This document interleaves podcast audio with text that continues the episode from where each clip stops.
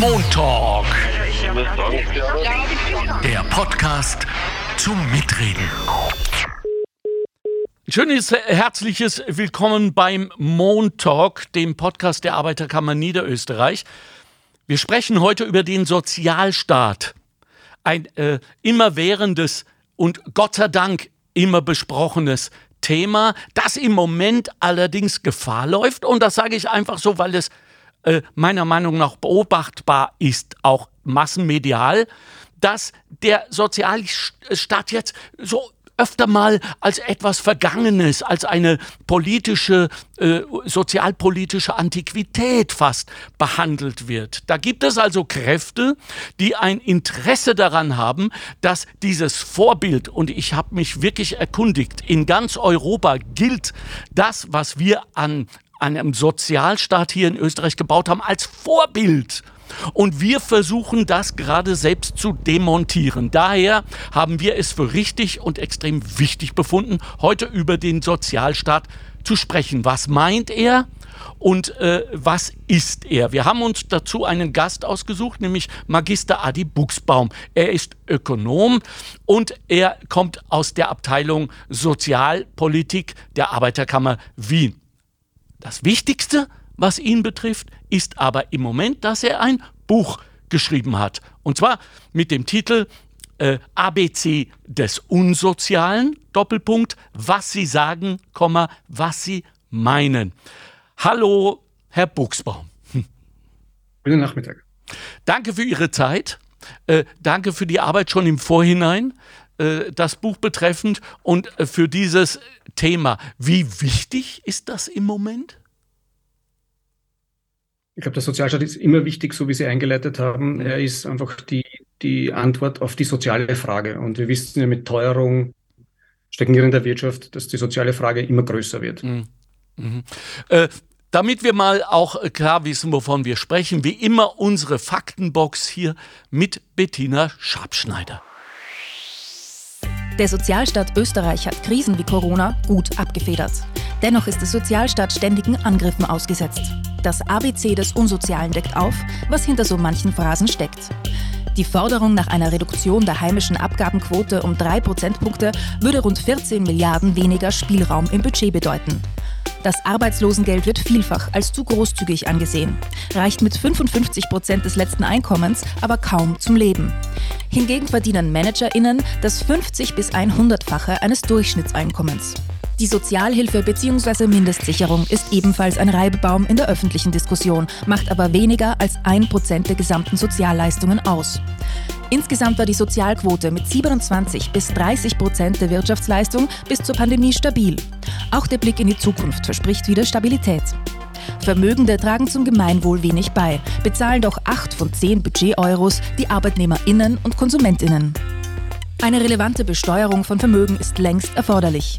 Die reichsten 5% besitzen zusammen 55% des Vermögens in Österreich. Quelle ABC des Unsozialen. Was sie sagen, was sie meinen. Dankeschön, Bettina Schabschneider. Das war unsere Faktenbox. So, jetzt kennen wir uns einigermaßen aus. Adi Buchsbaum wird uns helfen, um genau herauszufinden, warum diese Situation gerade besteht, was wir tun können und vor allem, wie wir das, was um uns herum passiert, begreifen sollten, sage ich mal ganz vorsichtig. Äh, Herr Buchsbaum, äh, ganz zum Schluss Ihres Buches schreiben Sie äh, ein äh, wunderbar, ein Zitat des österreichischen Philosophen Robert Miesig, das da heißt, das Leben fängt ungerecht an und hört ungerecht auf. Dazwischen ist es nicht viel besser. Aber der Sozialstaat ist ein Mechanismus, das Schicksal zu korrigieren. Wow. äh, können wir das wirklich oder was meint Miesig damit? Also bleiben wir vielleicht bei der dunklen Seite des Zitats. Ja. Also das Leben fängt ungerecht an und hört ungerecht auf und dazwischen ist es auch nicht viel besser. Äh, und was meine ich damit? Äh, es macht einfach einen Unterschied, in welcher Familie und wo man geboren wird. Äh, ob man gesund geboren wird oder beispielsweise mit einer Behinderung, ob man eine gute Ausbildung bekommt, ob seine Talente gesehen werden oder die gefördert werden oder ob man dann den Einstieg in den Arbeitsmarkt schafft, ob ja. man einen gesunden Arbeitsplatz hat oder nicht und ob man vielleicht Betreuungspflichten in der Familie hat, vielleicht eine pflegende Angehörige. Ja. Das, ist, das ist Glück, kann man nicht bestimmen und das ist einmal der Start. Also es fängt bei manchen jetzt wirklich sehr ungerecht an. Und dann geht es oft weiter, da gibt es Kreuzungen im Leben. Die, die einen erwischen es ziemlich gut, die anderen machen Umwege, die anderen finden keine Wegweiser. Und zum Beispiel Kinder mit Migrationsbiografie sind nicht weniger talentiert als andere, so aber es, werden schon Hürden aufgebaut von Anfang an. Und dann, dann schaut man auf die andere Seite hin, da gibt es Leute, da hat man das Gefühl, es ist alles als eine Autobahn und es ist schon alles locker leicht und, und man hat die Superpraktiker und ja, das ist nicht sehr gerecht. Und wenn man es jetzt äh, extrem weiterzieht bis zum Lebensende, da wird es dann besonders ungerecht. Also wenn ich jetzt auf ein Klassentreffen gehe von meiner Volksschule, ja. äh, als Akademiker ist meine Wahrscheinlichkeit äh, sehr hoch, dass ich sechs Jahre länger lebe als mein damaliger Sitznachbar, der nur die Pflichtschule hat. Und, das, äh, und diese Extreme haben wir. Und wenn es dann ganz, ganz viel schief geht im Leben und wir wohnungslos sind, ja, dann kostet das sogar 20 Lebensjahre. Und ja, über das sollte man einfach reden. Ja. Und dann kommt eben das der gute Teil des Zitats. Ja. Zum Glück gibt es Ausgleich, zum Glück gibt es da Korrektiv und das kann nur der Sozialstaat leisten. Äh, bei all seinen Mängeln, man muss ihn überhaupt nicht äh, romantisieren, aber er ist noch wirklich das letzte Korrektiv. Und ja, wenn man ehrlich ist, 90 Prozent der Bevölkerung ist auf ihn angewiesen. Also ja. die, die oberen 10 Prozent, die genug Vermögen haben, die, werden, die könnten es auch anders schaffen. Aber ehrlich gesagt, neun von zehn brauchen ihn und wir wechseln ja oft im Leben die Position. Eine Zeit lang äh, nehmen wir als Kinder und dann im Alter auch wieder. Und dazwischen haben wir hoffentlich eine gute Erwerbskarriere, wo wir viel einzahlen können, auch für die anderen, für uns selbst. Ja, das ist Give and Take und an sich funktioniert solidarisch ziemlich gut. So, äh, unschwer zu verstehen, Buchsbaum meint natürlich die Solidarität, die Gemeinschaft, das Gemeinschaftsgefühl und wenn Sie sich jetzt fragen, ja, was ist denn das?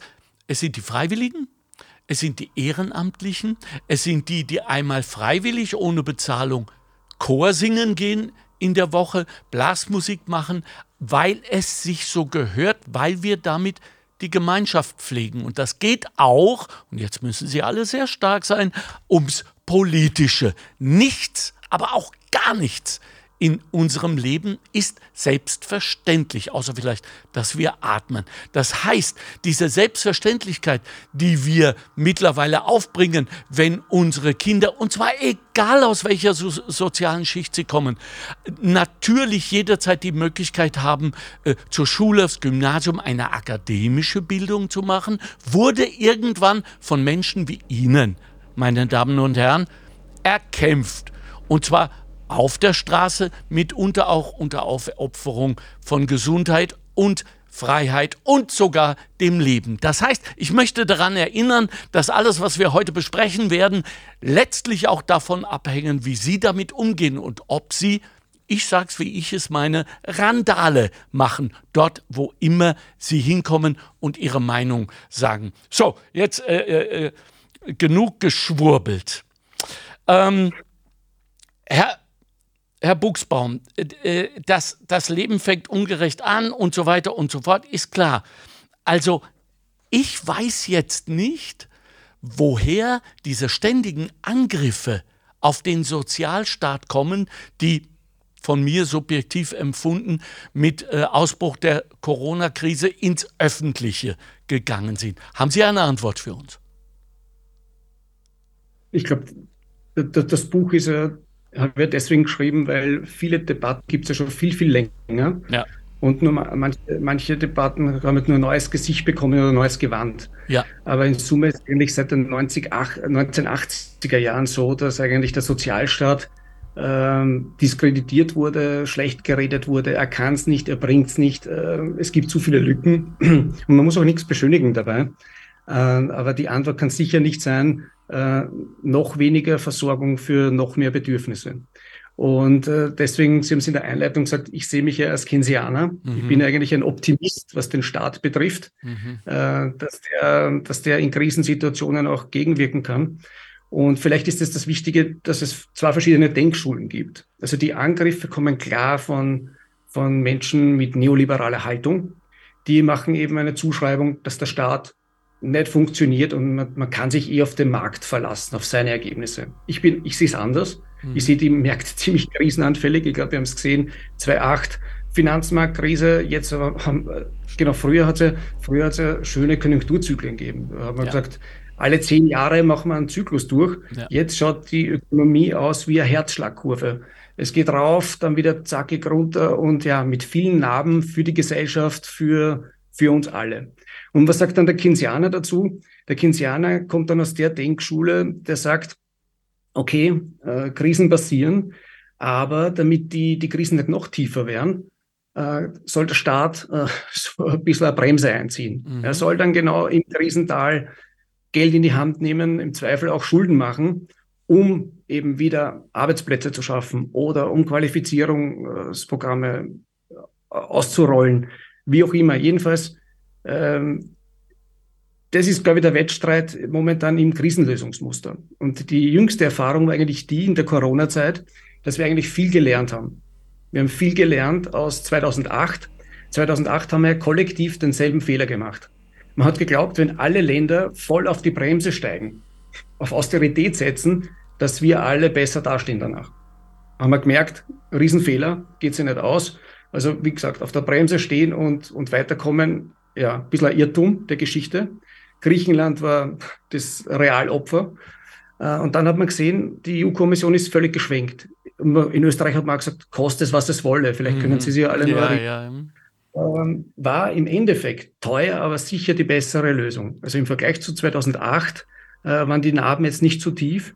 Und da hat man gesehen, äh, auch mit der österreichischen Tradition im Umgang, also wer kann sich nur erinnern, 1970er Jahre waren wir in derselben Situation. Stagflation ist nichts Neues. Mhm. Hohe Inflation und schwaches Wachstum. Mhm. Und Österreich hat sich entschieden, nein, wir wollen die Arbeitslosigkeit nicht davon galoppieren lassen. Mhm. Also, also wenn ich Sie jetzt wenn ich, blau wenn, gemacht. Ja. Wenn ich Sie jetzt richtig verstanden habe, äh, ist äh, der Keynesianer der sozusagen die Antipode zum Neoliberalisten, also zum Neokapitalisten, der sagt, der Markt, das System, nämlich das kapitalistische, wird sich schon selbst regulieren. Wir machen das über, ja, wenn man das in aller Konsequenz zu Ende denkt, über Arbeitsplätze, während der Keynesianer sagt, nein, nein, wir machen das über den Markt, über die Kaufkraft, und zwar die Kaufkraft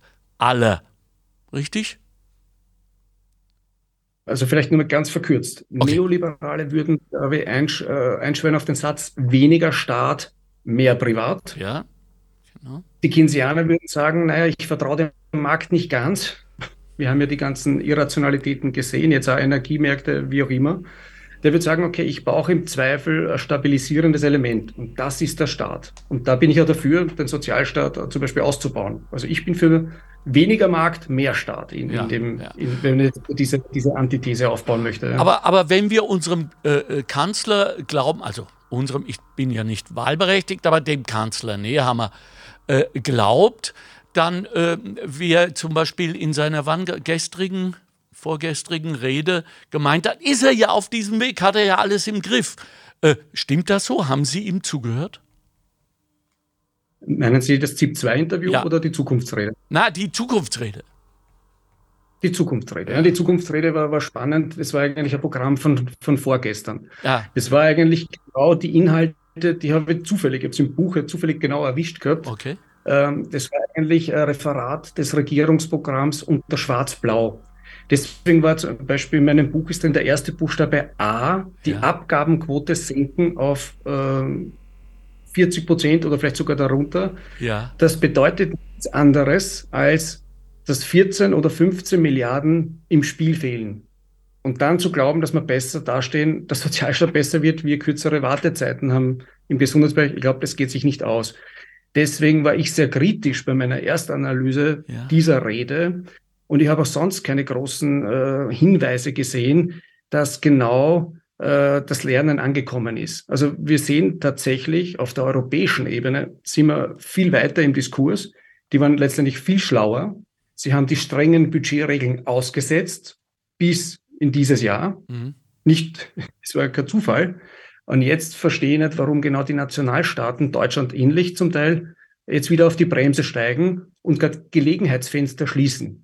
Gelegenheitsfenster, die wir eigentlich überall brauchen. Also wenn man mit den Menschen redet, äh, und wir sehen es täglich auch in der Beratung in der Arbeiterkammer, äh, da sehe ich dann viele Lücken. Ich sehe, ich sehe es bei, eben wenn wir auf Niederösterreich gehen, Flächenbundesland, Kinderbetreuung, hm. Pflegeeinrichtungen.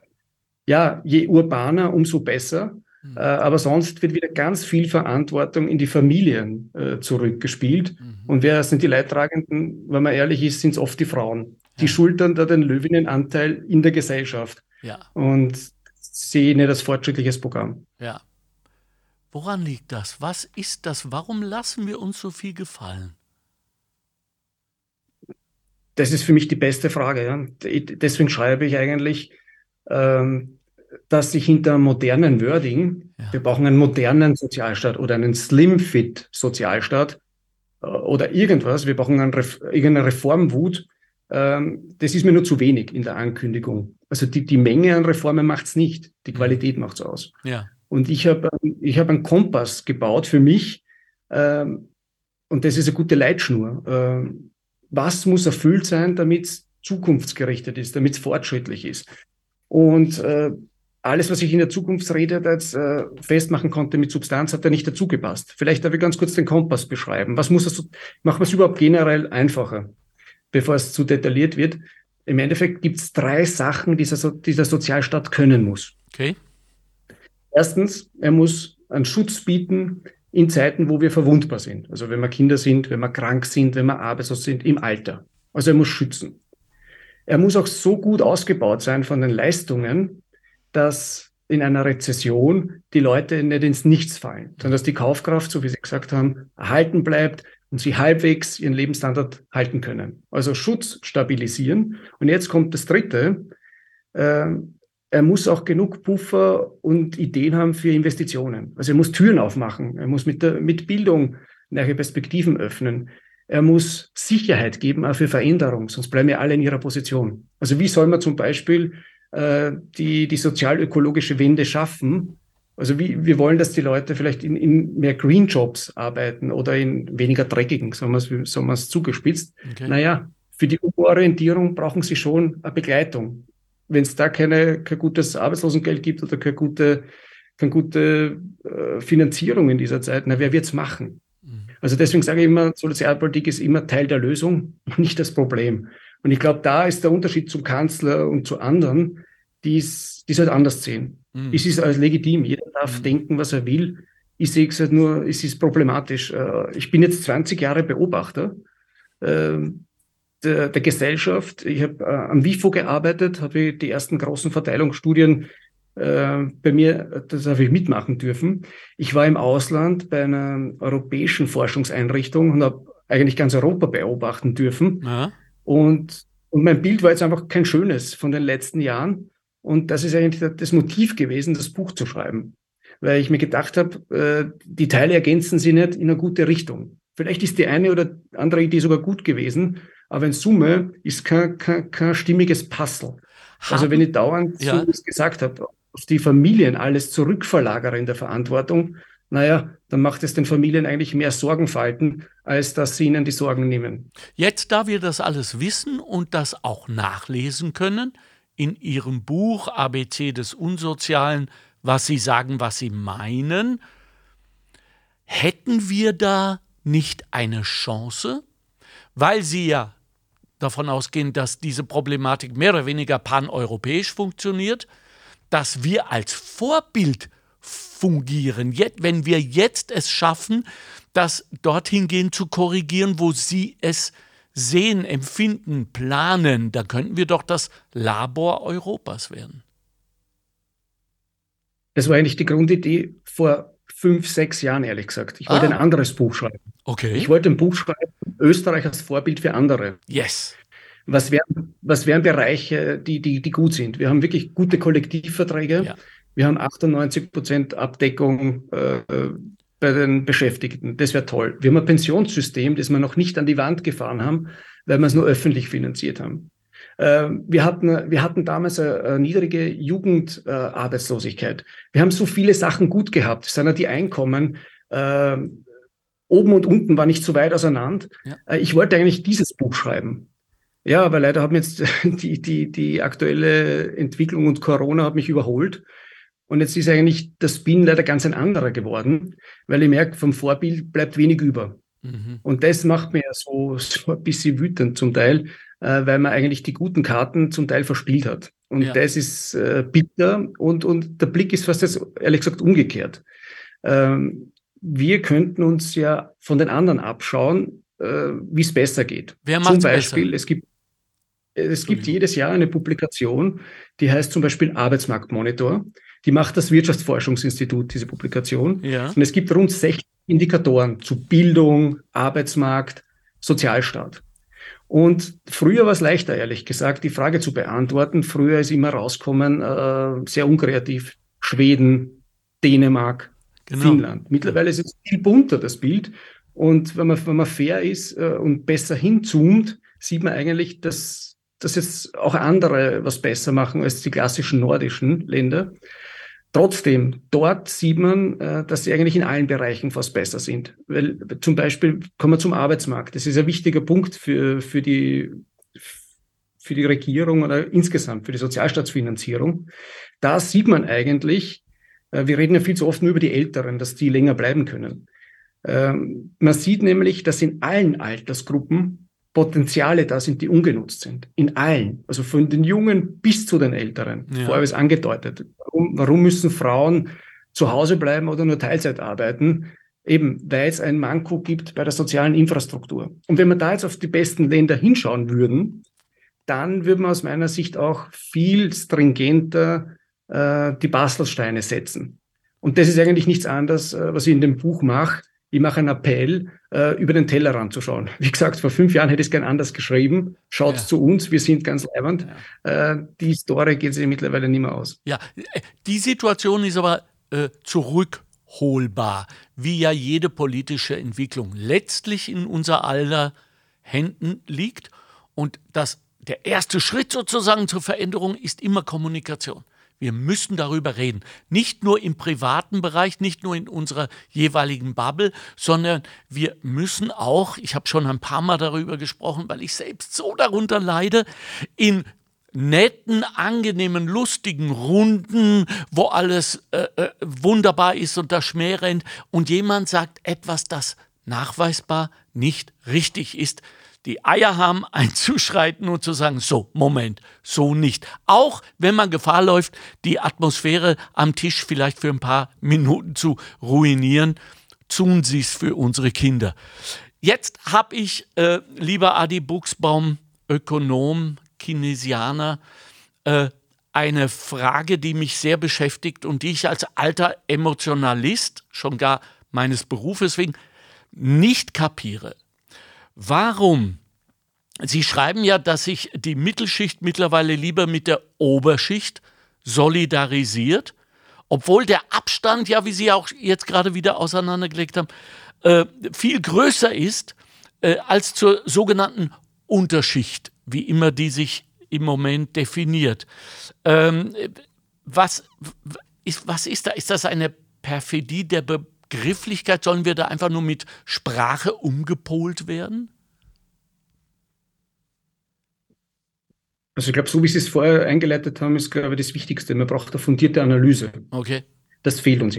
Also wenn man, es gibt zum Beispiel für Österreich jetzt seit Jahren keinen fundierten Sozialbericht. Hätte man so einen Sozialbericht, dann würde man genau die Abstände richtig einschätzen können. Mhm. Und ich würde gern in diesem Bereich mir was ausborgen von der Autorin Ulrike Herrmann. Die schreibt eben genau das, was Sie eingeleitet haben jetzt. Äh, sie schreibt vom Selbstbetrug der Mittelschicht. Es gibt scheinbar so einen Sehnsuchtsort, äh, zu den Reichen gehören zu wollen, zu müssen. Ja. Und deswegen ist die Solidarität mit, mit oben äh, viel größer als mit unten. Wenn man jetzt aber ehrlich ist, äh, wenn man seinen Arbeitsplatz verliert, sein regelmäßiges Einkommen verliert, dann ist man ja doch viel näher äh, bei Menschen, die armutsgefährdet sind. Und das verstehe ich einfach nicht. Äh, diese zum Teil Selbstüberschätzung und dieses falsche Band, das man da knüpfen will, ähm, warum, warum das den Neoliberalen gelungen ist. Also diese Abstände zu verschleiern und so einen diffusen Mittebegriff zu schaffen.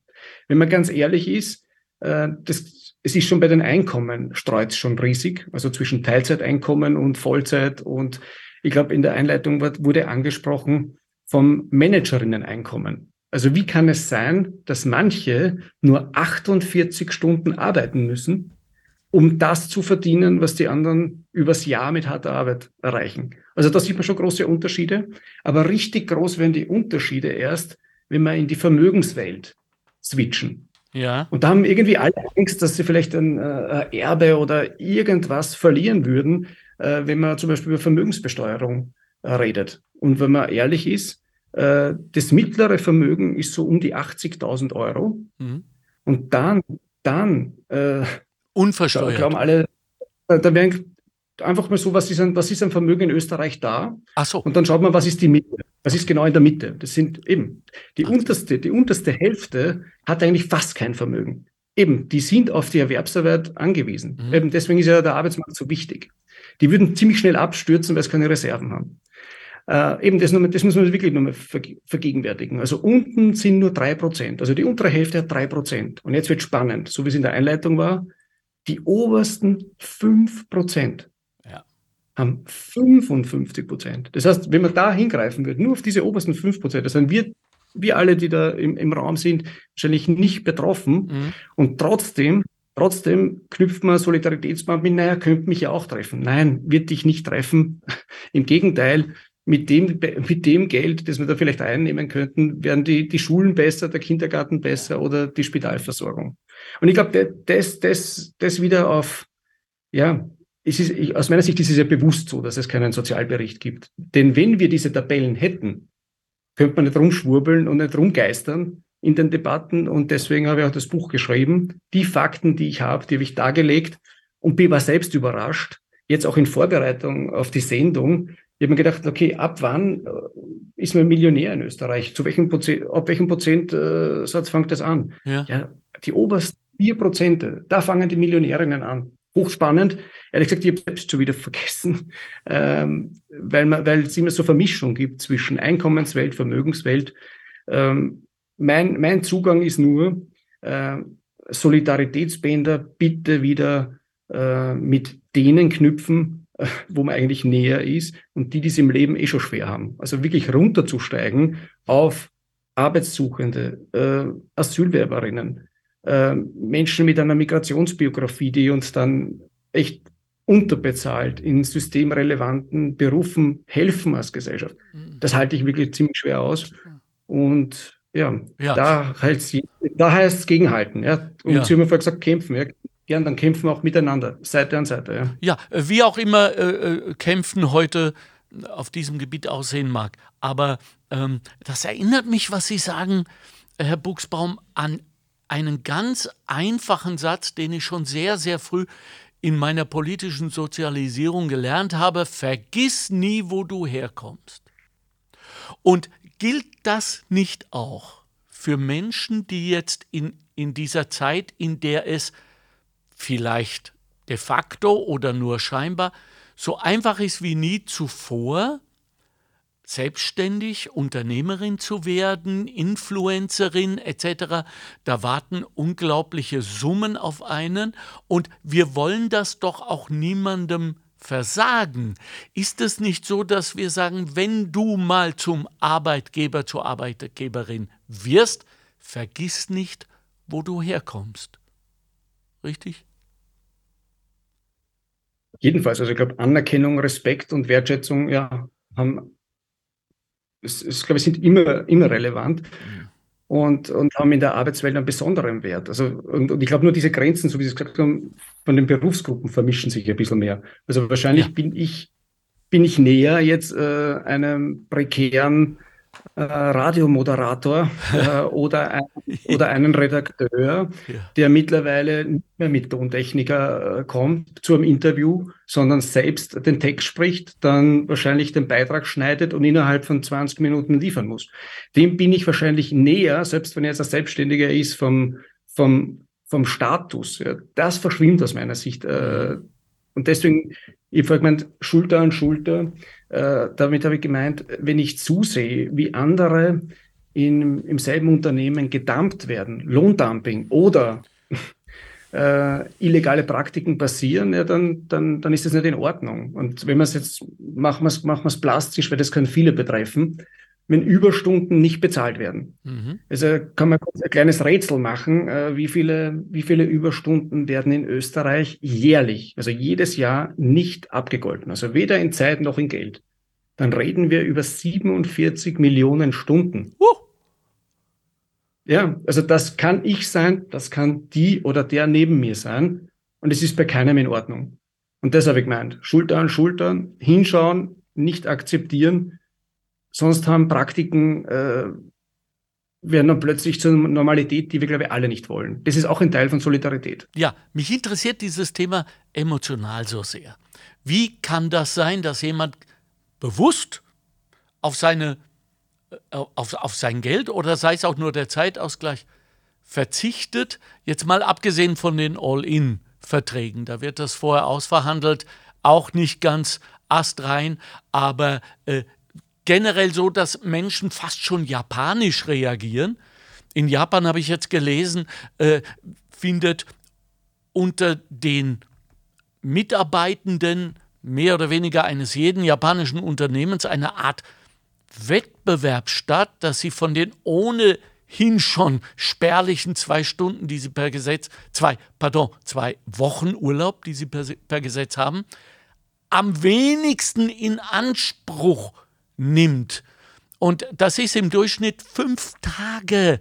Ja, wie kommen wir jetzt plötzlich dazu, das genauso zu machen?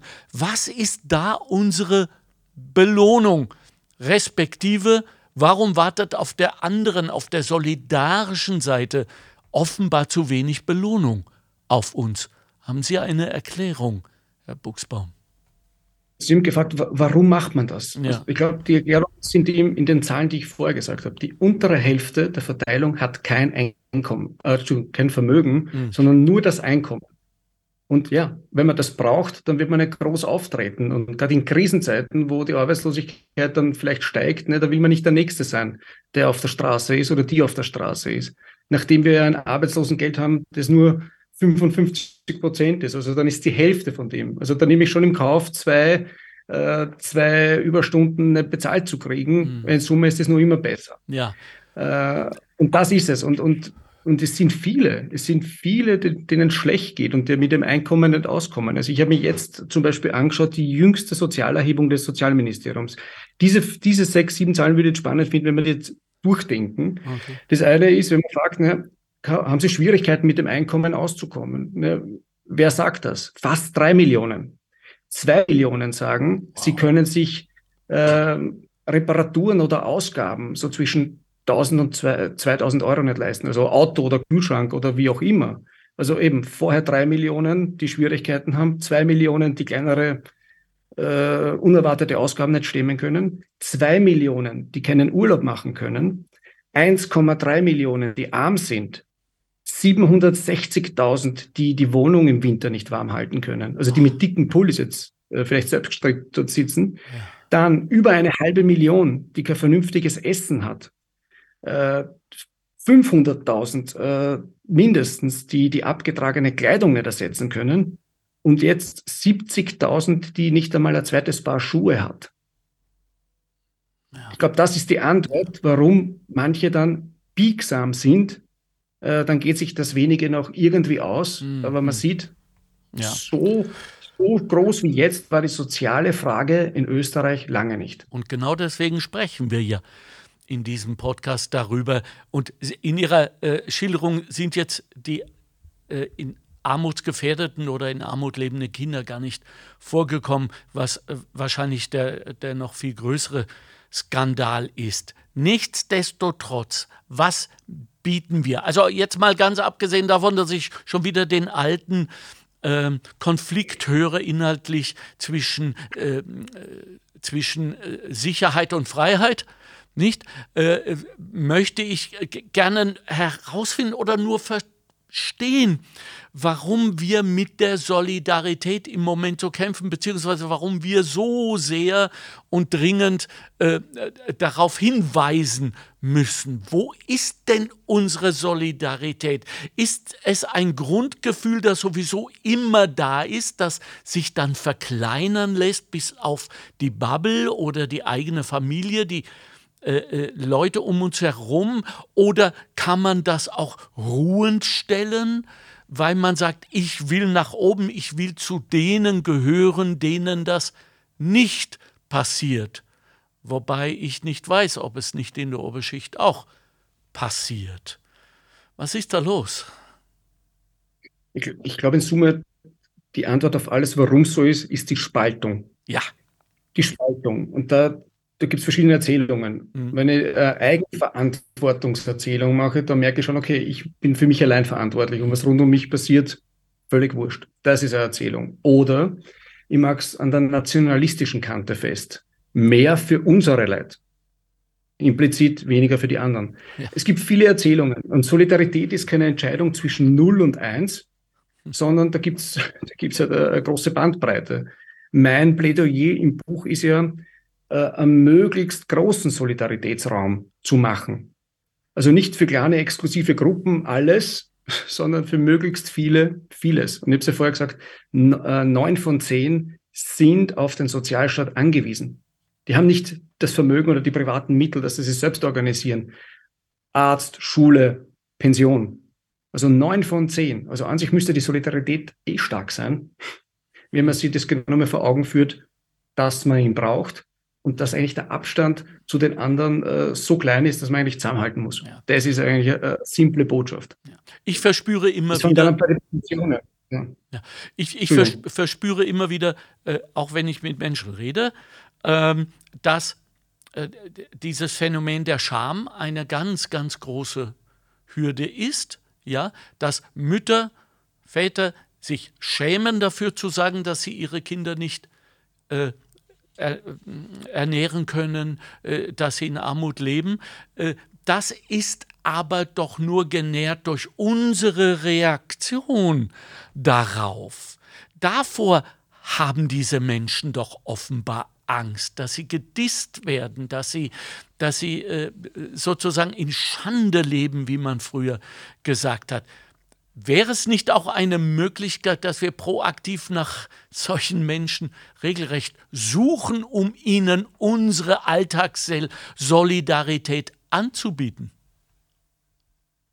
Dann nennen wir, nennen wir es einfach auch Empathie. Ja, ja, ja genau. Wir können es ja Empathie, Solidarität dazu umkämpfter Begriff ist, ja. aber Empathie.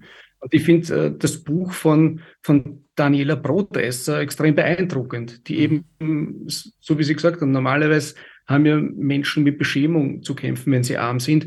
Und sie haben keine Stimme oder eine sehr leise Stimme ja. in, den, in den Diskursen. Und die schreibt ein Buch. Die schreibt ein Buch, wie es ihr gegangen ist, was ihre Familie erlebt hat, ihre Erniedrigungen. Ja. Das finde ich stark. Ich, ich habe jetzt nicht den Anspruch, dass jeder oder jede, die in Armut dieser Buch schreibt, ja. aber die Muster zu hinterfragen ähm, und, und auch zu sehen, wie weh, wie weh die, die Armut tut und wie lange man sie wegdrücken probiert, ähm, weil man mit Zuschreibungen zu kämpfen hat die ganze Zeit. Also Armut und dann gibt es oft einen, einen, vermeintlichen Alternativbegriff sozial schwach. Na, die sind überhaupt nicht sozial schwach. Die sind einfach materiell äh, eingeschränkt, aber doch nicht sozial schwach. Ja. Dasselbe ist mit Menschen, die ähm, den niedrigen formalen Bildungsabschluss haben. Die sind nicht bildungsfern. Nein, die haben einfach nur einen schlechteren Formalabschluss. Und Sprache macht ganz viel. Mhm. Zuerst, glaube ich, verschieben sie wirklich immer die Diskurse und später folgen die Budgets und ja, dann kommen die Narben. Und ah, äh, wenn die, ich Sie jetzt ja, habe ich Sie jetzt richtig verstanden, dass wir auch sozusagen, wie man heute sagt, geprimed werden. Das heißt, dass uns von Seiten jener, die über unser Schicksal ist jetzt vielleicht ein bisschen zu viel, aber über unser alltägliches, zumindest Gesetz, geberisches Leben entscheiden, ja in der Sprache darüber, was sie vorhaben, uns schon vorbereiten, wenn sie zum Beispiel von ähm, so Begriffe nehmen wie, wie modern, ja, oder äh, dieser Deckmantel äh, Reform. Äh, wann, wo und wie sehr müssen wir da aufpassen? Genau, das erste ist der, Dis Diskurs, der von oben kommt. Da gibt es ja ein Buch dazu, das heißt Klassenkampf von oben. Also das, was wir jetzt vorher gesagt haben, die Zuschreibung, bildungsfern, sozial schwach, das ist Klassenkampf ja. von oben. Gibt es ein tolles Buch, Michael Mazzol, Natascha Strobel, äh, empfehlenswert. Ähm, die, Jetzt habe ich kurz den Faden verloren, wie man. Also, also äh, es ging um, um, um die Sprache, um Reform, um das Wort ja, genau, modern. Ja, ja. Genau, und genau, da habe ich es ja vorher schon ganz kurz angedeutet. Ähm, zum Beispiel so ein Fetisch für Slimfit. Ja, genau. ja, das funktioniert beim Sozialstaat nicht. Äh, schaut vielleicht schön aus auf den ersten Blick, in der Statistik vielleicht, wir geben weniger aus andere heißt aber Unterversorgung und nichts anderes. Ja. Also ich glaube, die Menge an Reformen und die Erzählung über Reformen, das reicht nicht aus. Also mir geht es wirklich immer um die Substanz, um die Qualität. Und wenn zum Beispiel im Gesundheitsbereich äh, ein Versprechen gemacht wird, äh, wir legen alle Kassen zusammen, harmonisieren die Leistungen und zum Schluss bleibt noch eine Patientenmilliarde, dann kann ich das glauben. Äh, oder so wie ich, der vor, vor, vor, vor vorhin skeptisch war, äh, liest dann im Rechnungshof nach, dass er recht hatte. Da steht drinnen, nein, eigentlich hat's, hat, äh, haben sie Beraterinnen, äh, haben, ja, die haben ganz gut verdient bei dem Schmäh. Äh, du hast neue Logos, du hast äh, neue Strukturen, du hast neue Positionen, Machtverschiebungen weg von den Arbeitnehmerinnen zu den Arbeitgebern. Aber in Summe ist nichts besser geworden. Ähm, okay, steht zwar Reform drüber, ich weiß nicht, ob es jetzt irgendwem besser geht in diesem Land. Rechnungshof bestätigt es. Äh, wie gesagt, die Anzahl der Reformen und, äh, und der vermeintliche Reformdruck, der oft äh, hinter dem Wort Strukturreformen liegt, ähm, ja, der Druck ist oft groß und der wird zum Teil auch zum Beispiel von internationalen Organisationen gemacht. Grundsätzlich habe ich nie was gegen den Begriff gehabt, äh, aber die Deutungshoheit ist verloren gegangen. Also wenn wir zum Beispiel sagen, ich brauche eine Strukturreform äh, bei den Staatseinnahmen, so wie Sie vorher gesagt haben, acht von zehn Euros kommen von den Arbeitnehmerinnen. Ja. Naja, könnte man doch ein bisschen mehr vom Vermögen haben. Würde ich sagen, passt, machen wir Strukturreform. Die Deutungshoheit ist aber verloren gegangen und bei Griechenland hat Strukturreform was anderes geheißen. Äh, hat geheißen, den öffentlichen Sektor redimensionieren, hat öffentliches äh, Vermögen äh, zu verscherbeln bedeutet hat Einschnitte im Arbeitsrecht bedeutet und bei beiden ist Strukturreform oben gestanden. Mhm. Mhm. Deswegen, ja, wirkt neutral, kann sein, muss nicht sein. Und jetzt sind wir da bei den Machtverhältnissen. Wer, wer bestimmt, wer bestimmt, äh, welchen Konsens die Gesellschaft sie aussucht? Das, ja. das macht man in Wahlen, das macht man ja. mit, mit Programmen. Ähm, ich glaube, das hat man selbst in der Hand zum Teil, was rauskommt. Das man muss nur wissen, ja. Das ja, meine ich ja, Herr Buchmann. Dass wir in unseren persönlichen Gesprächen, in unseren persönlichen Begegnungen uns auch mal trauen, äh, den sozialen Gedanken, ich will gar nicht politisch zu werden sagen, sondern den sozialen Gedanken wieder mal auf den Tisch zu legen und sagen, wo ist hier die Gerechtigkeit? Und äh, weil wir jetzt schon am Schluss der Sendung äh, sind, möchte ich, äh, möchte ich auch mal ganz klar sagen, für all jene neoliberal ausgerichteten Menschen, die uns jetzt äh, zuhören, alle Unternehmerinnen etc., dies ist keine Kampfansage, sondern dies ist eine, ein Aufruf an die Solidarität der Menschen, die letztlich ihre Ergebnisse, und wie ich lese, sind die gerade in diesem Jahr exorbitant hoch, schaffen, erschaffen. Und es ist nur eine menschliche Rechnung, dann auch zu fordern, dass eben jene Menschen, die dafür sorgen, die das erarbeiten, im wahren Sinn des Wortes, auch ihren Anteil davon bekommen. Und zum Schluss noch, wenn Sie glauben, das geht Sie nichts an, das sei alles eine Aufgabe der Politik und nicht Ihr Unternehmenszweck, der da nur heißt Ergebnisse, dann liegen Sie sehr, sehr falsch. Denn wenn es dann in aller Konsequenz zu den sozialen Unruhen kommt, die wir alle versuchen, auch Herr Buchsbaum mit seinem Buch zu verhindern, dann haben wir alle nichts und brauchen wieder äh, äh, ein Dutzend Jahre, um diese Situation wieder auf Normal zu bekommen. Sind Sie einverstanden mit dem, was ich jetzt gesagt habe, Adi Buchsbaum? Ganz genau. Ich glaube, aktiv, aktiv bleiben, aktiv ja. Fernsehen, aktiv zuhören, aktiv lesen und aktiv hinterfragen und andere aktiv unterstützen. Mehr kann ich als Plädoyer nicht sagen. Und alle, die den Sozialstaat angreifen, greifen auch die vielen an. Und die meisten, die jetzt zuhören, werden ein Teil dieser vielen sein. Und dessen sollte man sich bewusst sein. Und das sagt äh, Magister Adi Buchsbaum, Ökonom, Keynesianer von der Arbeiterkammer Wien. Und wer jetzt dann auch noch Fragen hat, sich ein wenig aufmunitionieren will für diese Gespräche, um nicht zu sagen Auseinandersetzungen, dem sei des Buchsbaums Buch ans Herz gelegt, das heißt ABC des Unsozialen, was sie sagen, was sie meinen. Und selbstverständlich stehen Ihnen auch die Arbeiterkammern äh, des, des Landes zur Verfügung, um eventuelle Fragen auch mit Fakten, glaubwürdig, vertrauensvoll, das ist in dieser Zeit nicht mehr selbstverständlich, untermauern zu können. Außerdem liest sich das Buch gut, weil die einzelnen Paragraphen in ein paar Seiten jeweils erledigt sind. Man kann schön bei A anfangen und bei Z aufhören. Also wir legen es Ihnen an Ihr arbeitsames Herz. Adi Buchsbaum, vielen Dank für Ihre Zeit, vielen Dank für Ihre Leidenschaft. Das war hörbar, wie sehr Sie hinter Ihren Themen stehen. Und wenn ich mir persönlich einen Wunsch erlauben darf, dann möchte ich, dass Sie das Buch 1 jetzt, weil es das Buch 2 wurde, trotzdem noch schreiben. Zeitnah. Wir können es nämlich brauchen. Brüssel wartet drauf. Ihnen vielen herzlichen Dank für Ihre Aufmerksamkeit. Wenn Sie etwas selbst dazu zu sagen, zu schreiben haben, machen Sie es doch über Social Media, so wie es heute passiert, am besten über die Facebook-Seite der Arbeiterkammer Niederösterreich. Ich verspreche Ihnen, Sie bekommen jeder und jede eine Antwort von uns und nichts ist jetzt wichtiger, als interaktiv zu sein, zu kommunizieren.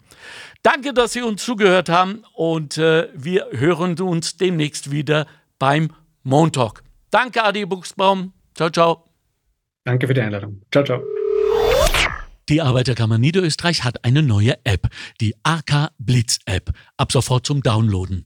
Bleiben Sie am Laufenden, erhalten Sie alle relevanten Informationen und Sie wissen ja, noch nie war es so wertvoll zu wissen, wo man seine Informationen her hat. Die AK Blitz App ab sofort zum Downloaden.